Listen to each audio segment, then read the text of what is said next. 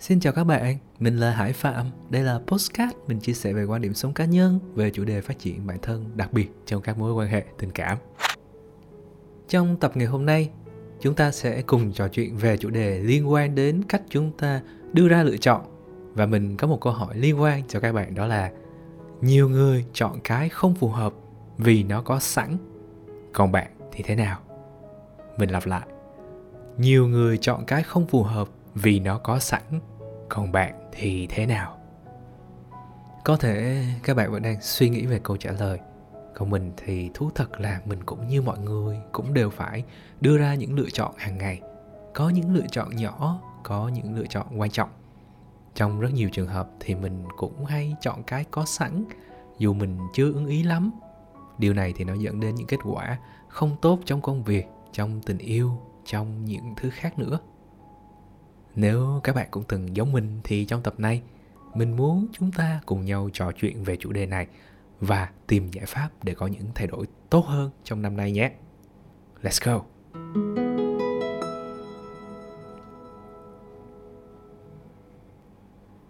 Có một cái tình huống thế này, các bạn nghe xem nó có quen thuộc hoặc từng quen thuộc không nhé. Trong một lần cà phê, cách đây cũng lâu rồi, hồi mà mình chưa quen vợ mình phải khẳng định như thế cho nhà cửa nó êm ấm. Bạn của mình hôm ấy có rủ thêm một người bạn nữ nữa. Có điều, cái bạn đính kèm này trông hơi bị dễ thương và phản xạ có điều kiện để lấy điểm với bạn nữ ấy là mình đã ngồi thẳng lưng, mình hóp người vào. Bản thân mình thấy không hề thoải mái chút nào với tư thế ngồi nói chuyện này và mình đã thầm trách bản thân mình lúc đó là, biết thế, sáng chịu khó ủi cái áo rộng hơn kia thì có phải giờ khỏe không? Sự thật là sáng hôm ấy, trước khi đến điểm hẹn, mình đã mở tủ quần áo ra và định chọn chiếc áo khiến mình cảm thấy thoải mái, nhưng mà nó lại bị nhăn.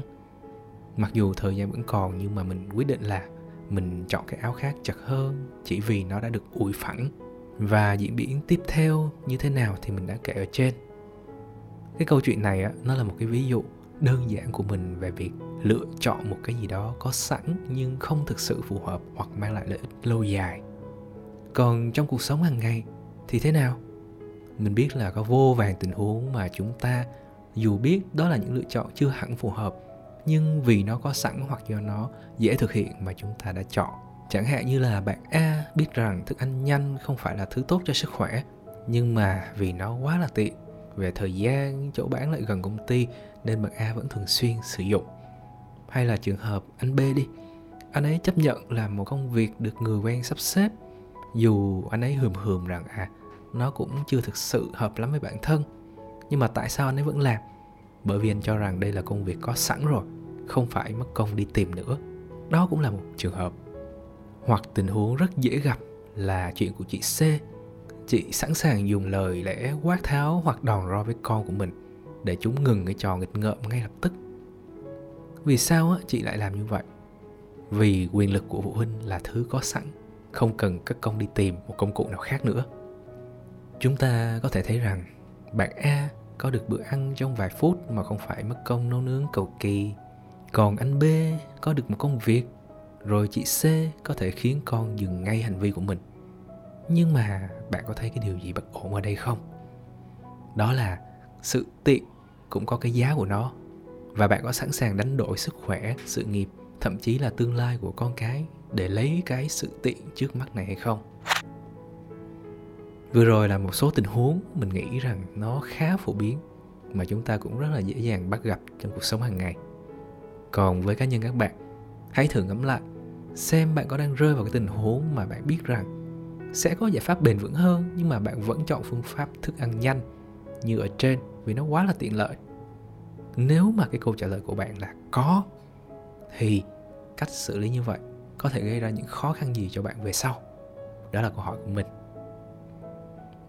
Với mình thì mình nhận thấy việc chọn giải pháp có sẵn, dù nó chưa phải là cái phù hợp, có thể làm phát sinh một số rủi ro về sau, nhưng mà để sửa sai, đôi khi chúng ta phải mất gấp đôi thời gian và công sức ấy vậy mà tại sao nhiều người vẫn chọn cái không phù hợp vì sự có sẵn của nó nhỉ? Chúng ta cùng thử phân tích hiện tượng này dưới góc nhìn tâm lý học nhé. Ban đầu, cũng như nhiều bạn, mình chỉ nghĩ đơn giản một nguyên nhân duy nhất là do sự lười biếng của bản thân mà ra. Đúng là lười biếng chính là nguyên nhân lớn, nhưng bên cạnh đó thì mình còn biết thêm một nguyên nhân mang tính tự nhiên nữa, đó là do bộ não muốn chúng ta có được sự an toàn thay vì tìm kiếm một phương pháp mới, có thể tốt hơn mà cũng có thể là phương pháp tệ hơn, thì nó hướng chúng ta đến một phương pháp không hẳn là phù hợp, nhưng có thể đánh giá chính xác được rủi ro. Đây là một cơ chế bảo vệ hết sức tự nhiên của cơ thể, nhằm giúp con người chúng ta tồn tại trong tự nhiên hàng ngàn năm nay.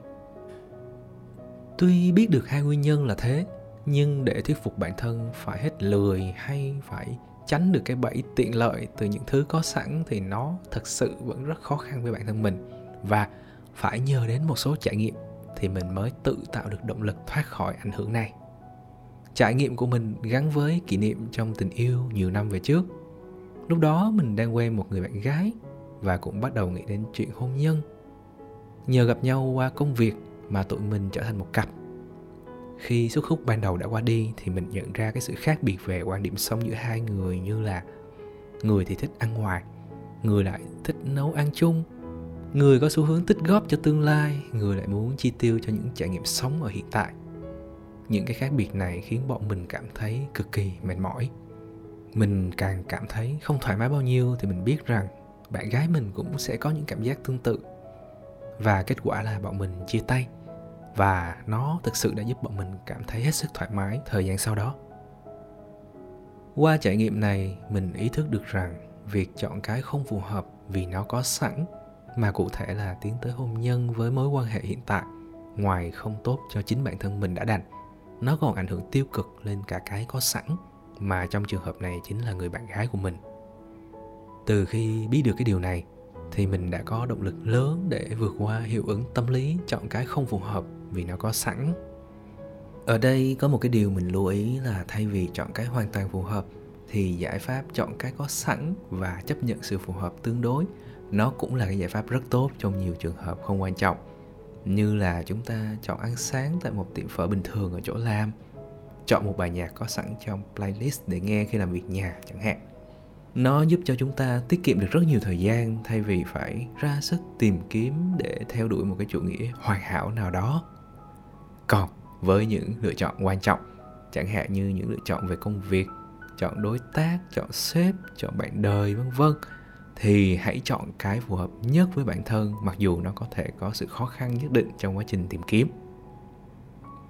Tóm lại, việc nhìn nhận được vấn đề, có chiều sâu và hiểu được cái giá của chữ tiện là cái bước đầu tiên mà nó sẽ giúp các bạn vượt qua được thói quen chọn cái không phù hợp vì có sẵn và cái điều thứ hai, bạn sẽ có những áp lực nhất định trong quá trình đưa ra một giải pháp hoặc đưa ra một quyết định.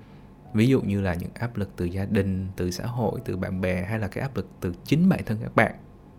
Dù bạn ở trong cái hoàn cảnh nào, thì hãy luôn bình tĩnh và cho bản thân mình đủ thời gian để đưa ra những quyết định tốt nhất. Đó là cái điều mình muốn chia sẻ với các bạn trong tập hôm nay.